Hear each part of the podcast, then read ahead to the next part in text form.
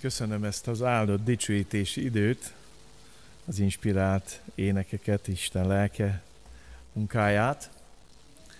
Úgy szoktál, Laci, csinálni itt velünk, hogy azt mondják, hogy az evést akkor kell abba mikor legjobban esik. Ilyet hallottam, és, és akkor biztos nem lesz gyomorontás. Hát most így jártam én is, amikor legjobban este a dicsőt, és akkor hagytuk abba. Elérkeztünk egy új uh, ige tanulmányhoz, és uh, egy sajátos címet adtam ennek a sorozatunknak, ennek a ma délelőttnek, a ma délelőtt egy kicsit bevezeti a következő vasárnapokat egészen júniusig. A ma délelőttnek az a témája, tesztpandon a gyülekezet, és nem akarom előre magyarázni ezt a címet, menet közben rá fogtok jönni.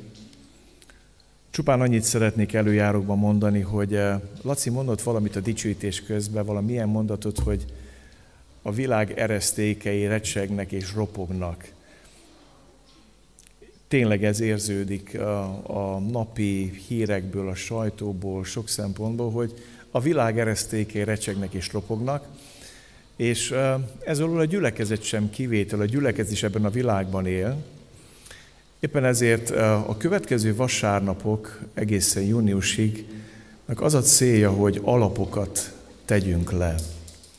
Megvizsgáljuk az alapokat, az alapokat, a hitünknek az alapjait.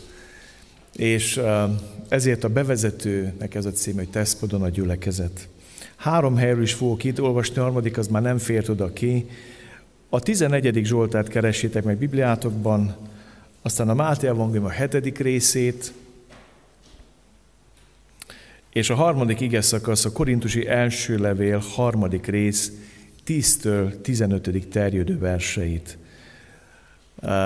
Itt az imádban levőket kérem, hogy álljatok fel, otthon kövessétek, ahogy szeretnétek, de ha lehet, ne pizsomában is, ne ágyból, jó? Elhiszem, hogy nagyon kellemes, de adjuk meg Istennek a tiszteletet azzal, hogy odahaza is odaszálljuk a testünket Isten ígének a figyelésére, a hallgatására. 11. Zsoltár. Az Úrhoz menekülök. Hogyan mondhatjátok nekem, menekülj a hegyre, mint a madár? Mert a bűnösök már feszítik az éjat, rátették a nyilat a húrra, hogy rálőjenek lesből a tiszta szívőekre. Ha az alapokat is lerombolják, mit tett az igaz ember? Az Úr ott van szent templomában, az Úr, akinek trónja mennyben van, lát a szemével, pillantása megvizsgálja az embereket. Az Úr megvizsgálja az igazat és a bűnöst, szívből gyűlöli azt, aki erőszakot szereti. Hullasson a bűnösökre kényköves, tüzes parazsat, perzselő szél legyen osztályrészük. Bizony igaz az Úr, igaz tetteket szeret, a becsületes emberek meglátják arcát. Folytatjuk a Máté Evangélium 7. rész 21. versén. Máté 7.21. Nem mindenki menj be a mennyek országába, aki ezt mondja nekem, Uram, Uram, hanem csak az, aki cselekszi az én mennyi atyám akaratát. Sokan mondják majd nekem azon a napon, Uram, Uram, nem a te nevedben profétáltunk-e? Nem a te nevedben űztünk-e ördögöket? És nem a te nevedben tettünk-e sok csodát? És akkor kijelentem nekik, sohasem ismertelek titeket, távozatok tőlem, ti gonosztevők.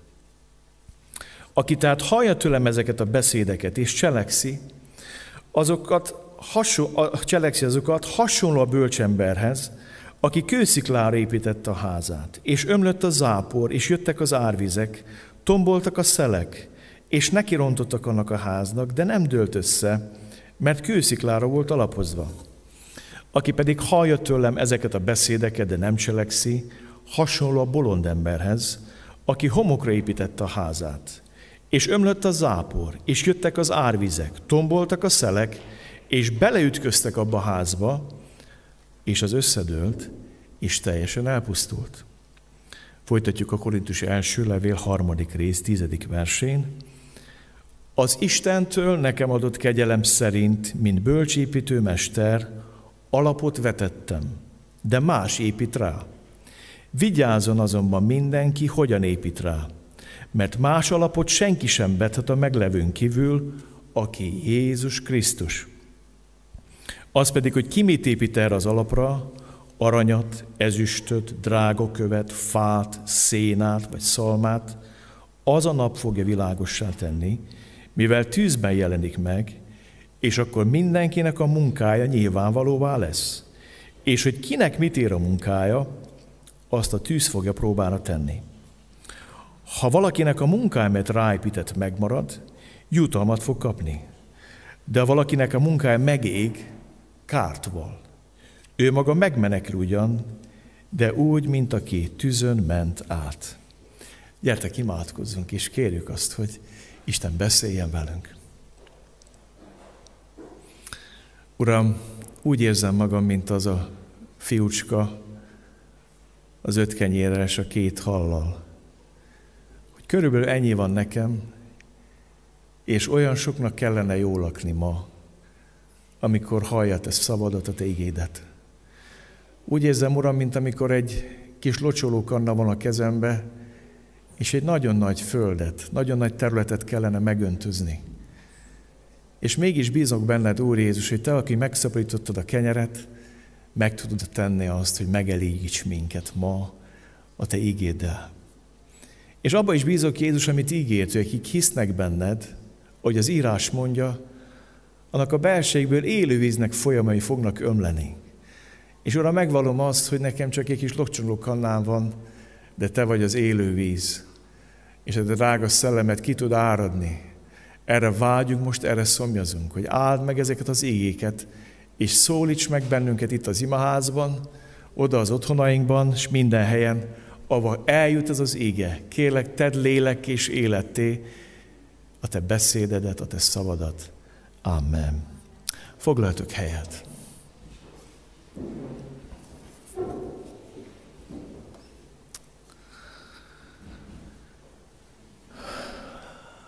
Bevezetem egy picikét ezt a témát, és szeretnék mindenkit szólni arról nektek, hogy eh, léteznek a világ életben tesztelések. Én csak néhányat említek meg, sokkal több van. A közlekedési eszközöket, járműveket rendszeresen tesztelik, minél nagyobb kockázatnak kitéve, vannak kitéve, annál komolyabb teszten mennek át. Például a repülőket sokkal szigorúbban tesztelik, mint a gépkocsikat. Aztán a hajókat is szokták tesztelni, úgy is, hogy kiemelik a tengerből, vagy úgy is, hogy alá mennek búvárok, és megvizsgálják a hajó falát, oldalát, kívülről szokták vizsgálni. Létezik egy állandó tesztelés. Mivel autószereléssel foglalkoztam nagyon rövid ideig az életben, ez áll hozzám legközelebb, amikor Molnár Ferihez el szoktam minni a kocsimat vizsgáztatni, akkor érdekes dolgot csinálnak, és ugye, hogy tesztpad, ráteszik a padra, és ez a pad nagyon fura dolgokat csinál. Elkezdi dobálni az autót, rángatni minden irányba. Akkor elkezd ilyen nagyon ilyen ütés mozdulatokat adni rá, hogy a lengés csillapítókat is letesztelje, aztán a mindenféle csuklókat. Aztán utána elindul alatt a föld azért, hogy letesztelje a kereket, a fékeket. És mindezt azért csinálják, hogy előre megelőzik a bajokat, hogy felkészítsék az autót krízis helyzetekre. Ott folyamatosan van kitéve olyan hatásoknak, ahol, amiben az országúton csak ritkán, hogy egy kátyú, egy gödör, amit nem tudsz kikerülni. De ott kipróbálják, tesztelik. Úgy is szokták tesztelni az útakat és a hidakat. Eh, Svájcban, mikor jártunk, nagyon megdöbbentett az, hogy milyen lehetetlen helyekre építenek a svájciak utakat. Eh, a hideg kiráz, mikor látod, hogy a szikla szélét aládúcolják, és a nagy levegő felé, a semmi felé építik az utat, és rengeteg ilyen kis útjuk van, és elmondta az egyik barátom, hogy rendszeresen tesztelik ezeket az utat, aztán lézerrel tesztelik a sziklákat, amikhez hozzá vannak ezek az utak kötve, csatolva, hogy nincs bennük repedés, hogy nem fog leszakadni. Aztán tesztelik az épületeket. Erről Pap Géza nagyon sokat tudna nektek mesélni, hogy lehet az épületeket is tesztelni, próbálni. Valaki elmesélte egy gyülekezetünk, amikor megvette egy régebbi házat, kihívta Pap Gézát, és akarta tudni, hogy igen, ennyi éves ez a ház, de vajon mi van benne? és megfúrták, fúrtak az alapba, belefúrtak a födénbe, és vizsgálták az anyagokat, hogy volt benne elég cement, hogy tényleg az, aminek mondta az eladó. Tesztelték. Vannak tesztelések a bajok megelőzésére, és szeretném nektek elmondani, hogy a következő időszaknak az a célja, hogy a gyülekezetünk egy ilyen tesztpadon menjen át, és megvizsgálja Isten a hitünket, a bizalmunkat, az életünket sok szempontból. Fel is tevődik a kérdés, hogy a gyülekezetnek is van tesztpadja. Én csak egyet mutatok nektek Pálapostól, a Korintusi második levél legvégén mondja a következőket, Önmagatokat tegyétek próbára, hogy hitben jártok-e. Károly azt mondja, hogy valóban hisztek-e. Önmagatokat vizsgáljátok meg. Vagy nem ismeritek fel magatokban, hogy Jézus Krisztus bennetek van, ha nem, akkor még kipróbálatlanok vagytok. De remélem felismeritek, hogy mi viszont kipróbáltak vagyunk. Imádkozunk Istenhez, hogy semmi rosszat ne tegyetek. Nem azért, hogy mi kipróbáltaknak mutatkozzunk, hanem azért, hogy a jót tegyétek. Mi pedig, mintha nem volnánk kipróbáltak. Mert semmit sem tehetünk az igazság ellen, ha csak, hanem csak az igazságért. Önmagatokat tegyétek próbára, hogy hitben jártok-e. Önmagatokat vizsgáljátok meg. A Biblia beszél, hogy a gyülekezetnek is, a gyülekezet tagjainak is van szüksége ilyenre. És most szeretnék rátérni arra, hogy mi a, miért van erre olyan nagy szükség a mai világban. Nem tudom, mennyire vettétek azt észre, hogy az utóbbi tíz év olyan szintű gyors változásokat hozott, ami elképzelhetetlen. Amikor én 26 éve elindultam a lelkipászi szolgálatba, meg se álmodtam volna, hogy egy gyülekezet, az egyház milyen kívásoknak lesz kitéve. Láttam azt, hogy mikor üldözik az egyházat, milyen, amikor ö, ö, be van szorítva, meg van félemlítve. Sok mindent láttam gyerekkoromban, a kommunista időben. De azt, hogy ma, a 21. században milyen kihívásoknak lesz kitéve az, az egyház, azt álmomban se sejtettem. Éppen ezért nagyon fontosnak látom, hogy, hogy megnézzük egy picikét, hogy miért kell tesztelpadra kerülni a gyülekezet. Azért, mert megváltozott közegben van az egyház.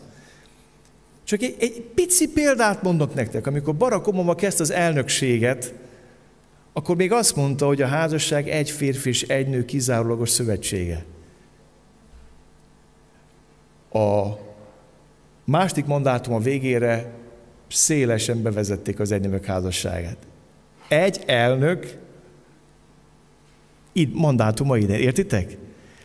Csak egy példa, de rengeteget tudnék mondani, hogy milyen, milyen, milyen furcsa világ, hogy felgyorsultak a változások.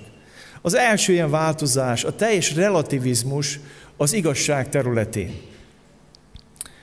Mindennek az igaz, amit ő annak tart. Neked is igazad van, nekem is igazad van.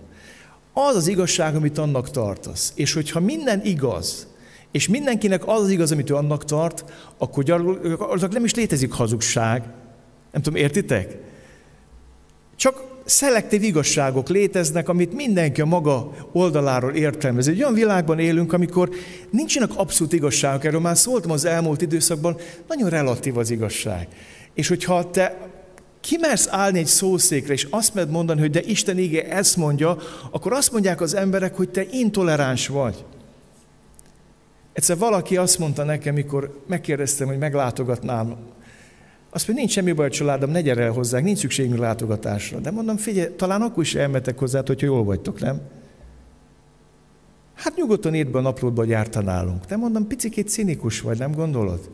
Mégiscsak úgy érzem, hogy, hogy valami bajod van velem. És tudjátok, mit mondott? Azt mondta, hogy borzasztóan irritál a prédikációd. Én a posztmodern igényítéseket szerettem, a posztmodern igényítés pedig arról szól, hogy kérdéseket teszel fel, és hagyod, hogy az emberek válaszolják meg a maguk módjának. Én ismerem ezt a műfajt, tehát tanultam, tudom, hogy ez a posztmodern prédikáció.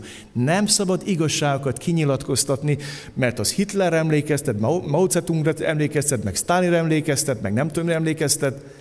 Nem szabad igazságokat mondani, mert a posztmodern világban nincsenek igazságok.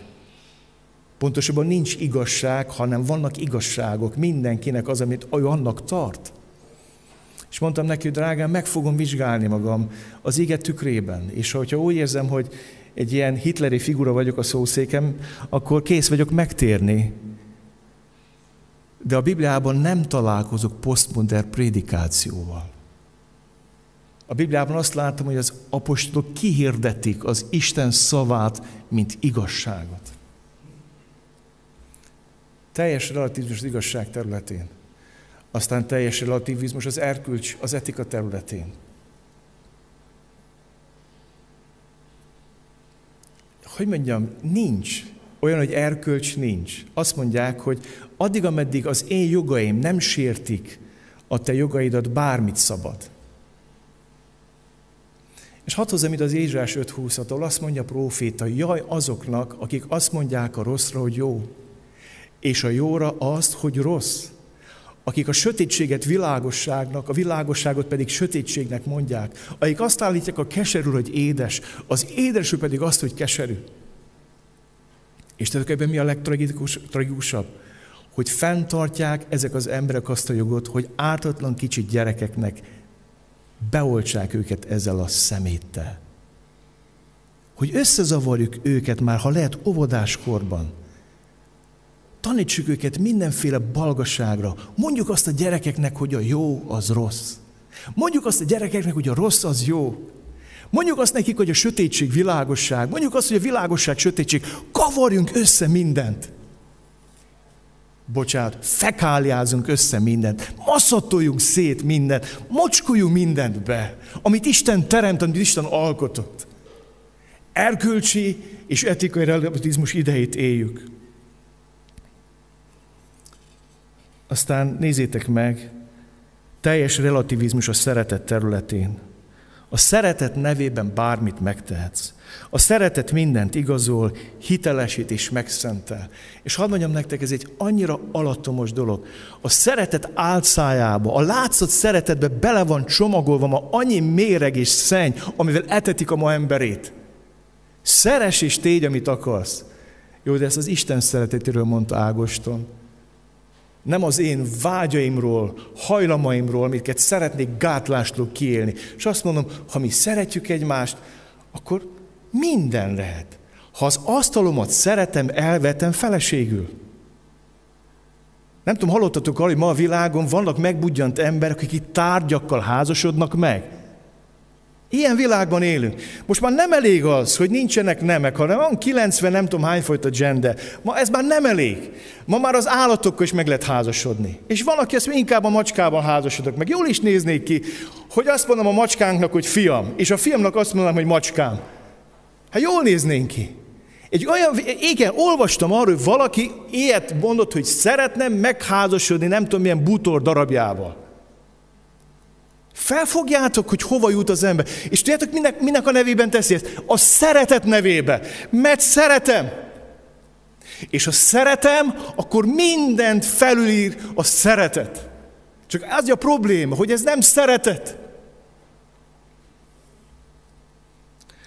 Megyek egy veszélyesebb területre, a siker kultúrájának a beszivárgására és a rombolására az egyházban. Hadd mondjam nektek, a piaci világ, a kapitalizmus az a piacgazdaságra épül, és a piacot miben lehet mérni? Számokban. Egyetlen mérője a piacgazdaságnak az a számok. GDP, gazdasági növekedés, reálbér, ilyen bér, olyan bér, emelkedett, és csak ennyit tudunk. És csak annyit tudunk, hogy ennek csak növekedni szabad, de csökkenni nem. És felnőtt, hogy olyan nemzedék ma, aki nem élt át világháborút, nem élt át világégéseket, nem élt át, hogy milyen az, mikor össze kell húzni a nadrágszíjat, nem élt át azt, milyen az, mikor éhezni kell. Csak azt élte meg, hogy holnap csak több lehet, mint ma. És ma csak több lehet, mint tegnap. És a sikert a számokban lehet mérni. És hadd mondjam nektek, ez beszivárgott a gyülekezetbe is. Miben mérjük egy gyülekezet hitelességét? A sikerében. Miben mérjük a gyülekezet sikerét? nézettség, látogatottság. Meglátsz egy 40 ezer fő, férőes Amerika auditoriumot, egy kinyalt, kifent embert, ahogy oszta az és azt mondott, hogy fantasztikus. Hát ez, ez biztos, hogy hiteles, ez csak jó lehet. Hát aki te ennyire igazol az Isten, hogy ilyen sikeres, hogy ilyen nagy a látogatottsága, a követettsége, hát ez, ez, ez biztos, hogy igaz. És szeretném nektek elmenni, köze nincs a Bibliához. Az Úr Jézus kövegek követték.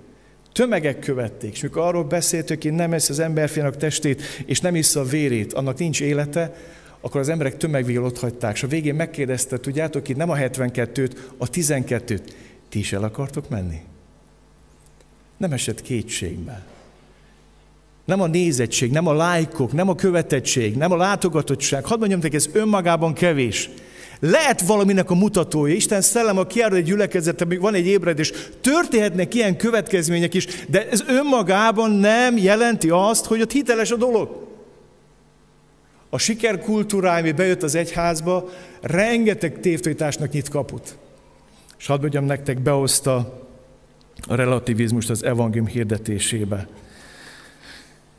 Ne haragudjatok, hogy most egy hosszabb idézetet hozok. Dietrich Bonhoeffer úgy hiszem, hogy a 20. század egyik leg, hogy mondjam nektek, hitelesebb evangéliumi teológusa, aki az életét adta azért, amiben hit. Beszél az olcsó és a drága kegyelemről. Nézzétek, mit mond. Drága kegyelem. Az olcsó kegyelem leértékelt áru kegyelmet jelent, leértékelt bűnbocsánatot, elherdált vigasztalást, elvesztegetett szentséget, olyan kegyelmet jelent az egyház kimeríthetetlen raktárából, amelyből könnyelmű kezekkel, megfontolás nélkül és korlátlan osztolgatnak kegyelmet, ár, költség nélkül. Hiszen éppen az a kegyelem lényege, hogy a számlát minden időre szólóan előre kiegyenlítették. A kifizett számlára tekintette minden ingyen kapható, Végtelen magasak az előállítási költségek, ezért végtelen nagy a felhasználás és tékozlás lehetősége is. Ilyen lenne az olcsó kegyelem.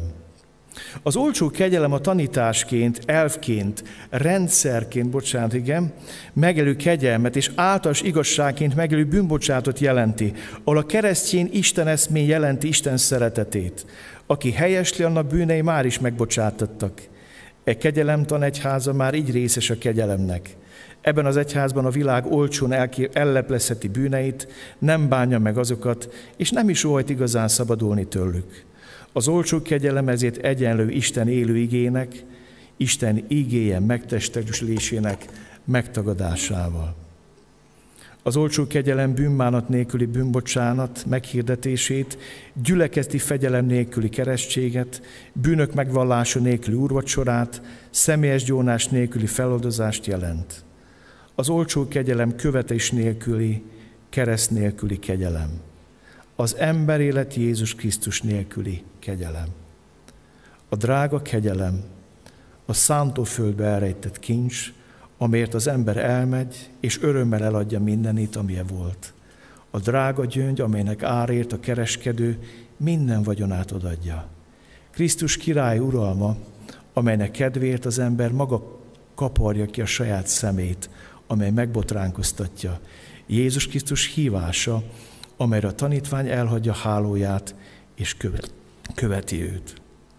A drága kegyelem az evangélium, amelyet mindig újra kell keresni, ajándék, amiért imádkozni, ajtó, amelyen kopogtatni kell, drága, mert követésre hív, kegyelem, mert Jézus Krisztus követésére hív, drága, mert az ember életébe kerül, kegyelem, mert csak így ajándékoz életet.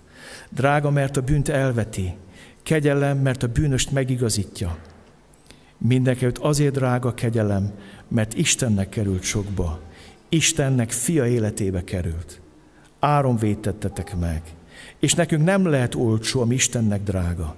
Mindenekült azért kegyelem, mert Istennek nem volt túl drága fia a mi életünkért, hanem odatta értünk. A drága kegyelem Isten emberré létele. Még csak egy szakasz, és akkor befejezem az idézetet. Boldogok azok, akik már annak az útnak a végén tartanak, amely mi csak elindulni szándékozunk. És csodálkozva fogják fel, ami igazán nem tűnik felfoghatónak, hogy a kegyelem drága. Éppen ezért, mert tiszta kegyelem, mert Istennek Jézus Krisztusban megjelent kegyelme. Boldog azok, akik ennek a kegyelemnek ismeretében élhetnek a világban, anélkül, hogy elvesznének benne. Akiknek Jézus Krisztus követése közben a mennyei haza olyan bizonyossá vált, hogy valóban szabadok az e világban való életre. Boldogok, akiknek Jézus Krisztus követése semmi más nem jelent, mint kegyelemből való életet, és akiknek a kegyelem semmi más nem jelent, mint az ő követését. Boldogok, akik így lettek keresztjének, ez a kegyelem igéje irgalmas volt. Ez a hosszú időzet egy könyvből való, az a cím, hogy követés. Ajánlom nektek, sajnos, hogy nem könnyű hozzájutni, Bonhoeffernek a tanítványságról szóló könyve, ahol a drága és az olcsó kegyelmet hasonlítja össze. A következőről szeretnék nektek szólni, hogy az a megváltozott világ, ami körülöttünk van, sok szempontból, milyen válaszokat adhat rá az egyház? Gyertek, nézzük meg. Az egyik válasz, amit adhatunk a megváltozott világra, az, hogy elmenekülünk, és kialakítunk egy biztonságos erődítményt. Ezt csinálták az ámisok Amerikában, és hadd mondjam nektek, hogy Magyarországon is vannak, nem nevezze meg őket gettósodott és gettósodó gyülekezetek, közösségek, akik úgy érzik, hogy egyetlen mód, hogy védekezni lehet a világ változásaira, hogy elzárkózzunk, hogy kivonunk belőle, kivonulunk belőle, hogy megpróbálunk mindent megtenni azért, hogy minél kevesebbet érintkezzünk a világgal. Megpróbálunk egy védett közeget biztosítani, és minél erősebbek a falak, annál biztosabb a gyülekezet. De hadd mondjam nektek, ennek ez nem biblikus. Az Úr Jézus a főpapimában nem azt mondta, hogy vedd ki őket a világból, hanem azt mondta, hogy nem azt kérem, hogy vedd ki őket a világból, hanem őrizd meg őket a gonosztól. A másik lehetőség, amit az egyház adhat a világra, ami állandóan változik, hogy feloldódik, próbál kényszeresen megfelelni és igazodni az őt körülvevő világhoz. Cukorka, amit a világ elszopogat. A napokban tanúi lettünk egy ilyen paródiának, ami sajnos, hogy nem paródia. Előbb azt hittem, hogy az ember viccel.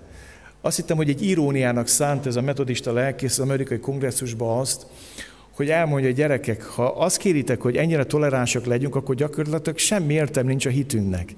És az ember ott elkezdett imádkozni nem csak a Szent Háromság Istenhez, valamilyen hindu istenséghez is. A végén szegénykém azzal fejezte be az imát, hogy émen, meg évumen. Egy metodista lelkipásztor, aki Bibliát olvas, aki tudja, hogy az Amen az egy héber szó, ami nem angol szó, egy héber szó, amit transliteráltak angolba, meg magyarba is, lefordítottak, annyira meg akar felelnek a világnak, hogy mivel az émen szóban is benne van a men, ami nagyon szexista kifejezés, akkor hozzá kell, a woman. És akkor láttam, azt mondtam, Istenem, előbb azt hittem, hogy ez egy vicc. És rájöttem, hogy nem, ezt komolyan csinálja. Na ez a tragédia amikor az egyház kényszeresen meg akar felelni a világnak. Azt hiszi, hogy azzal fogja megnyerni a világot, hogy olyan lesz, mint a világ. Ez olyan, mint akkor egy tenger alatt járóba beengeded a tengert. Na az úgy esett, hogy már nem hozott fel a tengerfenekérő. Egy tenger alatt járót addig tudsz felhozni a tengerből, amíg nincs benne a tenger. Így mondta egyik kedves barátom, nem mindegy, hogy a tenger alatt járó van a tengerben, vagy a tenger van a tenger alatt járóban. Hát nagyon nem mindegy. És Jézus Krisztus azt mondja, hogy nekünk benne kell lenni a világban, azt mondja, úgy kell ebben a világban lenned, mint hogy a tenger alatt járó benne van a tengerben. De nem úgy, hogy kényszeresen meg akarsz felelni. Ilyen édes savanyú cukorka, hogy elszopogatnak, elnyalogatnak, és a végén azt mondja Jézus, hogyha só megízetlő, kidobják és eltapossák. Körülbelül ez az, amikor a világnak akarunk kétszeresen megfelelni. És a harmadik lehetőség, ami, a, a válasz, amit az egyház adhat a, arra a világra, ami körülötte változik, hogy maradj sóként és világosságként jelen. Sóként és világosságként. Azt írtam ide, hogy tiszta tanítás és vonzó példakép. A kettő nagyon fontos együtt.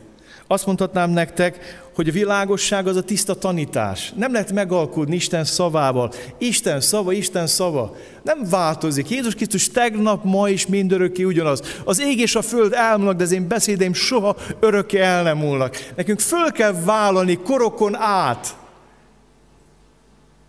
Korokon át.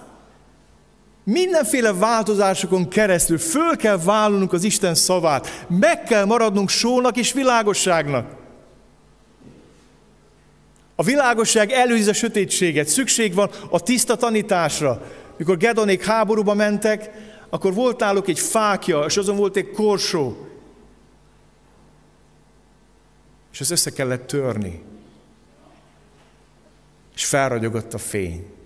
Ez nem más, mint a tiszta tanítás, az evangélium hirdetés, ugye? Aztán meg kellett fújni a kürtöket. És hadd mondjam nektek azt, hogy ez az egyetlen lehetséges válasz. A keresztény egyháznak egyetlen hiteles válasza az örökké változó világra, amelynek recsegnek az eresztékei, nagyon érdekes módon, sóként és világosságként. Tiszta tanítással és vonzó példával jelen lenne a világban. Nincs más. Isten nem adott nekünk más eszköz, más fegyvert. Nekünk nincs politikai hatalmunk, az a politikus dolog, az nem a miénk, az övék. Ők, ők, ők kardot kaptak, törvényeket kaptak, közigazgatás, ez, ez az ő részük. Mi más eszköz kaptuk, mi azt kaptuk, hogy legyünk só és világosság. És hadd mondjam nektek, hogy semmi nincs olyan nap alatt. Salamon azt mondja a prédikátor könyvében, ami, ami van, az megvolt, és ami lesz, az már régen volt. Salamon azt mondja a prédikátor, hogy nincsen új a nap alatt. Nézzetek meg egy 3500 éves diagnózist. Azt írtam minden, hogy világ Jenga játéka. Az Úrhoz menekülök. Hogyan mondhatjátok nekem, menekülj az hegyre, mint a madár? Mert a bűnösök már feszítik az íjat, rátették a nyilat a húra, hogy rálőnek lesből a tiszta szívőkre. Ha az alapokat is lerombolják, mit tett az igaz ember? Mondja ez Dávid 3500 évvel ezelőtt, hogy minden korban megvan ez a tendencia lebontani az alapokat is. Nem csak a falakat, az alapokat lebontani. Tudjátok, mi az a dzsenga?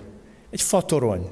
Különféle kis fa eh, idomokból, és eh, egyesek közlük vékonyabbak. És azról, a dzsenga arról szól, hogy hogy tudsz minél több ilyen faidomot kihúzni ebből a toronyból úgy, hogy a torony még ne dőljön össze. Én is szerettem ezt játszani, és a végén már így, így himbálózik az egész, de még mindig húzogattuk, még, jaj, még nem dőlt össze, még, jaj, még, még húzunk, még nem, még mindig nem dőlt össze. Na ezt csinál ma a nyugati civilizáció. Felszámolja azokat az értékeket, amik nagy átették, húzogatja ki sorra az idomokat, megtagadja, sárba tapossa, bekeni, bemaszatolja, és csodálkozik, hogy dől össze az épület. És azt mondja Dávid, ez nem 21. századi probléma. Nézzétek, mit mond. Ha az alapokat is lebontják, amikor mit tehet az igaz ember? Tudjátok, mit tehet? Nézzétek, mivel kezdi. Az Úrhoz menekülök. Drága gyülekezet, én nagyon vágyom már, de sokan itt vannak most néhány a testvérek, látom, hogy a gyülekezet már nagyon vágyik a személyes találkozásra, közösségre. De úgy szeretném nektek elmondani, tanuljunk ma Dávidtól. Az ő idejében is bontották az alapokat, és azt mondja Dávid, mikor bontják az alapokat, én az Úrhoz menekülök. Mit mondtak a Bál Dávid barátjai? Nézzétek meg! Hogyan mondhatjátok nekem, menekülj a hegyre, mint a madár, vonulj ki, bújj el! Miért megy a madár a hegyre? Hát menekül. Oda, ahol nincs ember, a magas hegyre megy, ahol nincs mozgás. De azt mondja Dávid, ha ezt tenném, azt mondja, a bűnösök már kifeszítették az élet, hogy a levegőbe, röptébe kapják el a madarat, lelőjék. Ez nem megoldás. Nem megoldás kivonulni a világból. Nem megoldás bezárkózni erődítményként. És az sem megoldás, hogy azonosulunk ezzel a világgal, mert vele együtt fogunk elveszni.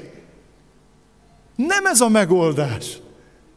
Amikor recsegnek az eresztékek, ropognak az eresztétek, amikor a, a, a 2021-ben azt fogjátok hallani, hogy, hogy, hogy hetek alatt változik a világ, napok alatt megfordulnak dolgok, akkor mindig üsse eszembe, mint Dávid mond, az Úrhoz menekülök. Nem elmenekülök, nem azt a biztonságot keres, amit a világ, ami a pénzben, a biztosításokban, a nem tudom mikben van, nem. Én az Istenhez megyek, az Istenhez menekülök, mert nincs annál biztosabb hely. Közelmúltban idéztem nektek Wumrand életéből, akit fiatalon a feleség az üldözték meg zsidó. Aztán megtértek. Nagyon komoly keresztjének lettek.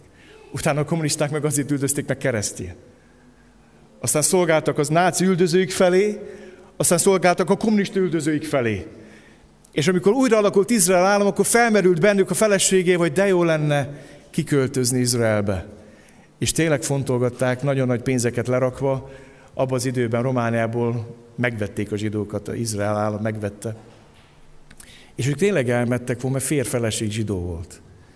És egyszer egy gyülekezeti csoportban az egyik testvérnő profétált, ők nem tudták. A testvér csak annyit mondott, hogy a pásztor nem hagyott a nyájat. És egymásra néztek, és azt mondták, hogy nem megyünk sehova. Itt maradunk a földi legyház kellős közepébe, itt fogunk szolgálni, nem megyünk el Izraelbe, pedig nagyon jó lenne. És átélték a zsidőldözést, és átélték a keresztüldözést, és Fomran 15 évet börtönben volt, Szabina három évet, és három évig a gyerekük apa és anya nélkül a keresztjének otthonaiban nőtt fel. És nem lett a gyerekük ateista, mert az Úrhoz menekültek. Nem a hegyre, meg nem tudom hova. Amikor mozognak az eresztékek, amikor az a világ recsegve ropog, amikor minden viszonylagos és relatív, akkor tanulj Dávidtól. Az Úrhoz menekülök. És nézzétek, mit mond még Dávid. Az Úr ott van szent templomában. Az Úr, akinek trónja a mennyben van, lát a szemével. Pillantása megvizsgálja az embereket. Te hiszed ezt? Hogy mindenek felett az Isten trónol? Néha megdöbbent az, hogy keresztények mennyire emberekben bíznak. Nehogy félrejtsetek, én is próbálok arra az oldalra állni, még a jobbat képviseli, meg oda szavazni. De ennyire bízni Amerikában is úgy bíznak ebbe az ember, vagy bíztak. És jön a lebőgés. Mert amikor az ember jobban bízik emberekbe, és embertől várjuk a reménységet, amikor azt hiszük, hogy az emberek trónolnak mindenek felett, szuperhatalom elnök, hát ő mégiscsak szuperhatalom elnöke, akkor jegyez meg valamit. Azt mondja Dávid ma nekem és neked, az Úr ott van szent templomában, az Úr, akinek trónja mennyben van, lát a szemével, pillantásra megvizsgálja az embereket. Az Úr megvizsgálja az igazat és a bűnös, szívből gyűlöli azt, aki erőszakot szereti. Isten lát és hal, nem süket, Isten trónul, mindenek felett. És ezt hitte Vumrand akkor is, amikor naponta kínozták, és volt, hogy bezárták Szegecses zárkába, napok hosszat, nem tudott se leülni, mert mindenhol a szegek szúrták a testét. És azt mondta, hogy ahhoz, hogy ne őrüljek meg, elkezdte a Bibliát memorizálni, idézni, mondani, és azt vette észre, hogy pihent a Bibliát idézve, miközben mozgott a szája. Pihent egy kiszegelt szekrénybe, beszorítva napokon át, és nem őrült meg. És azt mondta, akkor is az Úr trónol. Te hiszed ezt? És hadd mondjam nektek, akik a gyülekezetbe is, nagyon bíztok. Én is imádkozom. Mindenkor, mindig imádkozni kell a vezetőkét. Én is. Ti is jól teszitek. De vigyázzatok, hogy a bizalmatokat kibevetitek.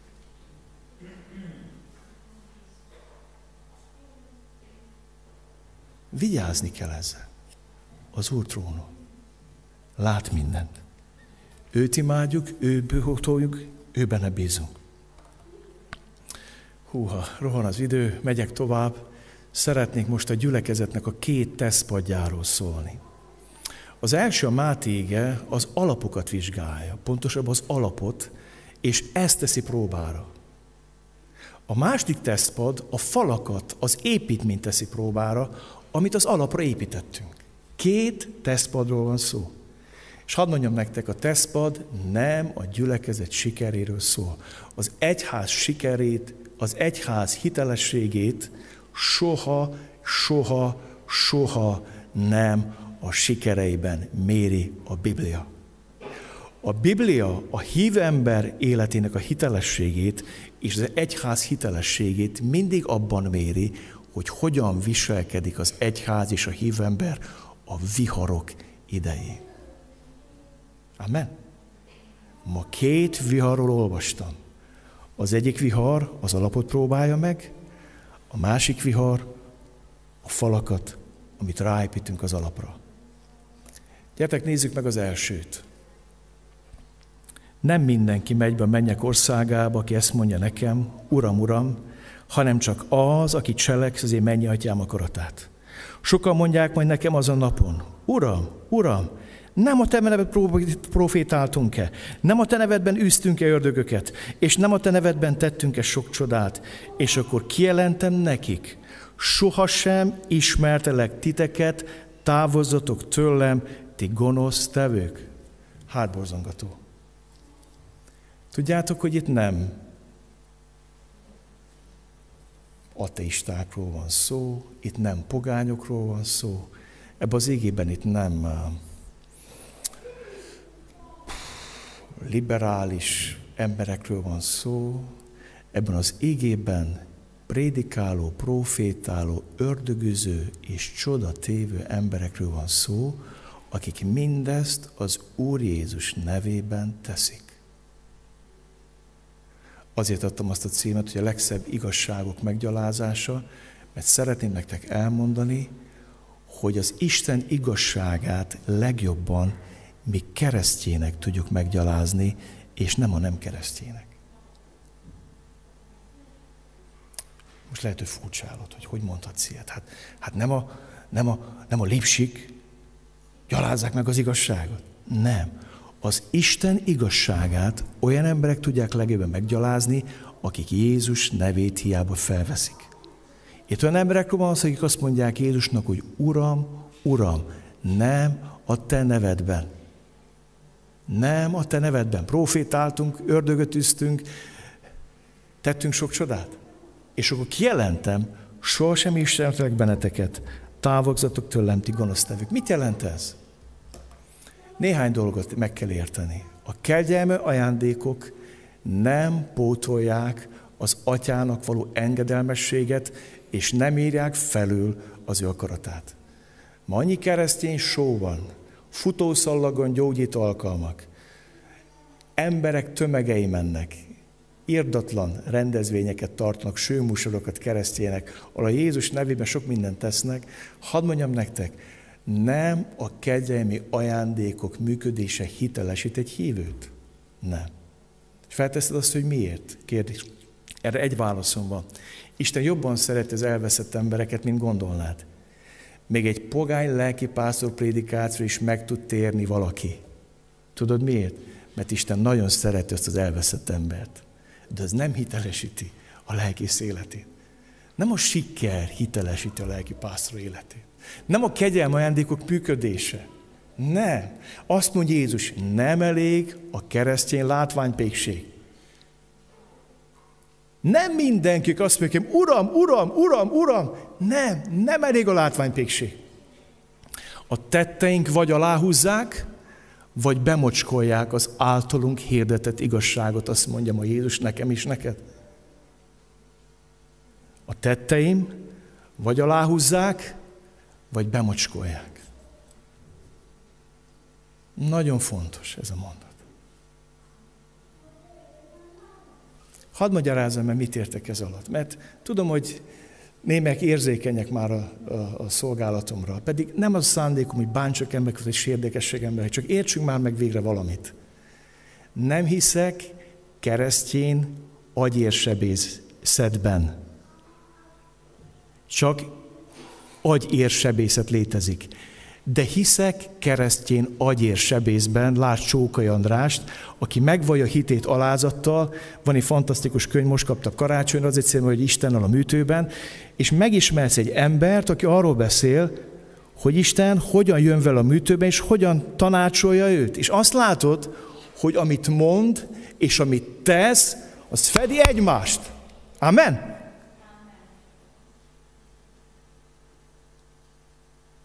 Ezért mondom azt, nincs keresztény agyérsebészet, de van keresztény agyérsebész. Ámen? Van. Megyek tovább, ezt egy evangélikus lelkipásztortól tanultam indirekt módon. Azt mondta, nincs keresztény pszichológia, csak keresztény pszichológus. Mit jelent a keresztény pszichológus? Hogy Isten az életemben Isten, és az összes könyv, amit összeszedtem és tanultam, oda helyezem a Biblia tekinté alá, átszűröm az Isten szavát, és alázattal odállok az Isten szolgálatába.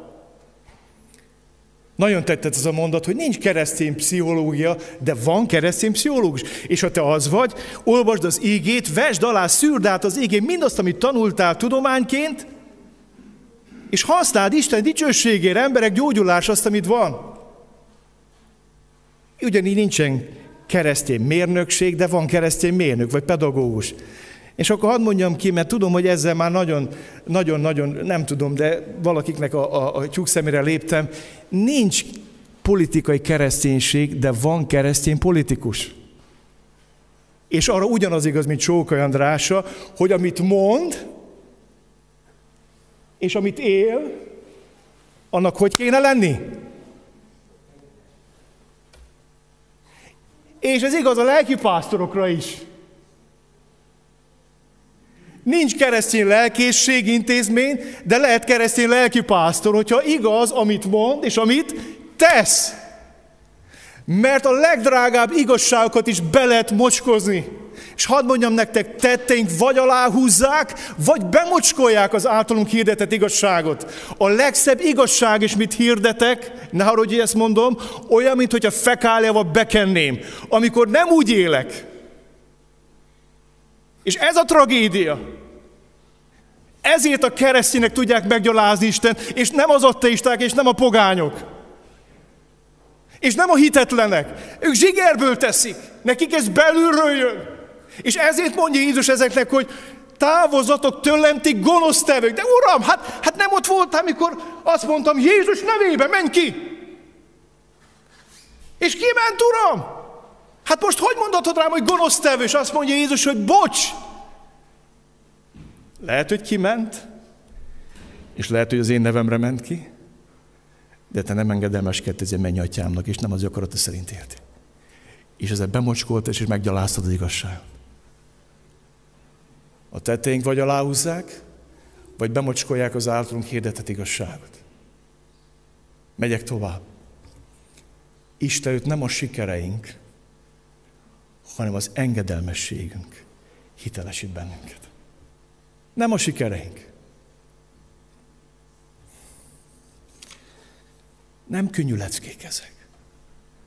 Na, hogy bealtasson benneteket az, hogy hát testvér, olyan sokan követi Kecskemétet, az nem jelent semmit. Semmit. Semmit. Amikor Jézus vissza fog jönni, nem azt fogja megmondani nekem, Sámuel, hát elég jó volt a Isten tisztelt követettség a YouTube csatornán. Menj be az Urad örömébe. Azt fogja tőlem kérdezni, hogy engedelmeskedtem neki a hétköznapokban, vagy nem. Nem könnyű. Ez a mai üzenet. De a sikert verjétek ki a fejetekből. Ez a, ez a siker evangélium, meg siker sztori, meg, meg, meg, meg ebből. Lá, ne, ne. A mai azt mondja, hogy nem ez dönti el. A tesztpadon nem ezt fogják számon kérni. A sikereket. Megyek tovább. Kereszt életünk hitelességét a viharokban tanúsított magatartásunk igazolja. Aki tehát hallja tőlem ezeket a beszédeket és cselekszi azokat, hasonló a bölcsemberhez, aki kősziklára építette a házát, és ömlött a zápor, és jöttek az árvizek, tomboltak a szelek, és neki rontottak annak a háznak, de nem dőlt össze, mert kősziklára volt alapozva. Aki pedig hallja tőlem ezeket a beszédeket, de nem cselekszi, hasonló a bolond emberhez, aki omokra építette a házát, és ömlött a zápor, és jöttek az árvizek, tomboltak a szelek, és belőtköztek abba a házba, és összedőlt, és teljesen elpusztult. Még egyszer mondom, visszalapozok, keresztény életünk hitelességét a viharokban tanúsult magatartásunk igazolja. Nem az, hogy békeidőben, meg mikor minden jól megy, akkor milyen fressek, milyen ragyogóak vagyunk, mekkorát tudunk gurítani, alakítani. Nem. A viharok fogják eldönteni. Menjünk tovább a másik tesztpadra. A másik tesztpad az alapra épített dolgainkat vizsgálja. Gyertek, nézzük meg az ígét. Az Istentől nekem adott kegyelem szerint, mint bölcsépítőmester alapot vetettem, de más épít rá. Vigyázzabban mindenki, hogyan épít rá, mert más lapot senki sem vetett a meglevőn kívül, aki Krisztus Jézus. Az pedig, hogy ki mit épít erre az alapra, aranyat, ezüstöt, drágakövet, fát, szénát vagy szalmát, az a nap fogja világossá tenni, amivel, mivel tűzben jelenik meg, és akkor mindenkinek a munkája nyilvánvalóvá lesz. És hogy kinek mit ér a munkája, azt a tűz fogja próbára tenni. Ha valakinek a munkája, mert ráépített megmarad, jutalmat fog kapni, de valakinek a munkája megég kárt val, ő pedig megmenekül ugyan, de úgy, mint aki tűzön bánt. Van egy másik tesztpad. Az pedig az, hogy mit építünk erre az alapra. És beszél a Biblia arról, hogy meg lehet menekülni tűzön keresztül is. Igen, a kegyelem ingyenes, hogy senki se dicsekedjék. Kegyelem üdvösségetek hitáltal, Isten ajándék hogy senki se kérkedjék. Ebben nincs vita. De a Biblia beszél jutalomról is, meg megjutalmazásról is. És beszél hogy tűzön keresztül is be lehet jutni Isten országába, úgyhogy a kegyelemre, a kegyelem alapjára, talajára éghető dolgokat építettünk. Gyulékony dolgokat, hiábaló értéktelen dolgokat. És tudod, amikor, amikor azt a koposú fedét felénk húzzák, akkor minden itt marad. Abszolút minden. Abszolút minden itt marad. Csak az fog menni és kísérni tovább, ami tűzálló volt az életünkben. Amit értetettünk, amit vele tettünk, amit az ő dicsőségére tettünk, amin az ő dicsőségét kerestük, az fog megmaradni, semmi más. Éppen ezért arra hív minket Isten, védekez tűzzel a tűzzel szemben. Amerikában nagyon sok erdőtűz van, bozótűz, és a tapasztaltabb emberek, és általában a gazdagabb embereket támadja ez a tűz, mert ők építkeznek a hegyekbe, a magaslatokra, nagy birtokokon, és jön az erdőtűz, és azt csinálják ezek a gazdag emberek, hogy előre felégetik a házuk környékét, mert mire jön a tűz, ha már előre felégettek mindent, nincs, ami meggyújjon. Van egy Keith dal, Annyira szeretem, mint zúgó szél, leszáll a lélek, a szennyet hordja, szórja ki. Jöjj és fújd rám élő lelked, újjá lettem én. Szent lélek a szívem tárva, átadom, te töltsd be most, plántálj engem élő vízhez, érints meg, úgy szomjazom, mint zúgó szél. Tudjátok, mit jelent fűzzel védekezni a tűz ellen? Hogy ma megengedem Istennek, hogy leégesse erre az alapról azt, ami nem méltó hozzá. Ami az életemben gyúlékony, ami a hiúságomról szól, a népszerűségem, meg annyi minden, hadd égjen, perzselődjön le. Én nem pörköltként akarok bemenni a mennybe. Lehet erre is menni, hogy á, valahogy pörköltként. Valahogy. Ne, Védekez a tűz ellen tűzzel. Engedd, hogy most kiégesse mindent Isten szívedből. És teszi az Isten kegyelmes, szeret, fel akar készíteni vele volt találkozásra. Hadd szóljak nektek egy kipróbált ember vallomásáról. Ne szégyelt hátimurunkról szóló bizonyságtételt, se engem az ő fogját, hanem szenvedj velem együtt az evangéliumért Isten ereje által. Figyeled? A vihar, a szenvedés, a próba. Ennek az evangnak a szolgálta rendeltette, mint hírnökül, apostolul és tanítóul. Ezért szenvedem ezeket. De nem szégyellem, mert tudom, kiben hiszek. És meg vagyok győződve, neki van hatalma arra, hogy a rám bízott kincset megőrizze arra a napra. Ne szégyel, Timóteus. Hát ki büszke arra, hogy van egy börtönben egy, egy, egy, egy mester, egy tanítója, akit követ. Hányan mondták, hogy Timóteus hülye vagy? Hát nem látod, hogy Pál börtönbe vagy, te őt akarod követni, ő a te példaképet? Azt mondja, Pál, ne szégyelt, szenvedj velem együtt. Ezért szenvedem ezeket, nem szégyellem. Mert tudom, kiben hiszek. A következő vasárnapok erről fognak szólni. Kiben hiszünk, mit hiszünk, mik azok az alapok, amiket az Isten szava letesz, nagyon egyszerű dolgokat fogunk tanulni újra. Tudjátok, hogy miért? Azért, hogy a viharokat bírjuk. És szeretném nagyon személyessé tenni ezt a délelőtöt, ahogy Isten személyesítette számomra. A fiú végső teszpadja a kereszt volt. Emlékezz arra, hogy ahogy kijött a bemerítés vizéből, azonnal elvitte őt a lélek a pusztába, és kísértette. Emlékezz arra, hogy az a három kísértés csoport olyan volt, mint variáció egy témára, állandóan visszatért az életében.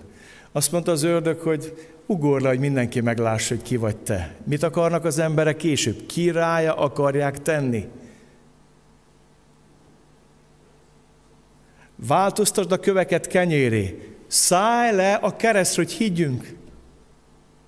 Vagy milyen jel fogsz nekünk mutatni? Mi atyáink manát tettek a pusztába. Hát itt az idő, hogy a köveket kenyéri változtas. Jézus azt mondja, gyerekek, tudom, hogy repertát vártok, de most azt szeretném mondani, hogy törekedjetek arra kenyér, ami mennyből száll alá, és az én vagyok, és nem az a hal, meg kenyér, amit ettetek egy nappal ezelőtt. Állandó kísértés alatt van a fiú. És hadd mondjam nektek, a végső tesztpadja a fiúnak a Gecsemánékert, és a kereszt. Mivel maga is kísértés szenvedett, segíteni tud azokon, akik kísértésbe esnek. Mert nem olyan főpapunk van, aki ne tudna megindulni erőtlenségeinken, hanem olyan, aki hozzánk hasonlóan kísértés szenvedett mindenben, de nem vétkezett. Járunk tehát bizalommal a kegyelem trónusához, hogy irgalmat nyerünk és kegyelmet találjunk, amikor segítségre van szükségünk. Egy olyan megváltunk van, akinek a kereszt volt, nem csak a kínpadja, hanem a tesztpadja. Ő testi élete idején könyörgésekkel és esedézésekkel, hangos kiáltása gecsemánékert, és könnyek között járult az elé, akinek hatalma van arra, hogy kiszabadíts őt a halálból, és meghallgatatott Isten félelméért. Jó lett ő a fiú szenvedéséből megtanult az engedelmességet, és miután tökéletességre jutott, örök üdvösség szerzévé lett mindazok számára, akik engedelmeskednek neki. Szenvedések árán megtanult az engedelmességet, és üdvösséget szerzett azoknak, akik engedelmeskednek neki.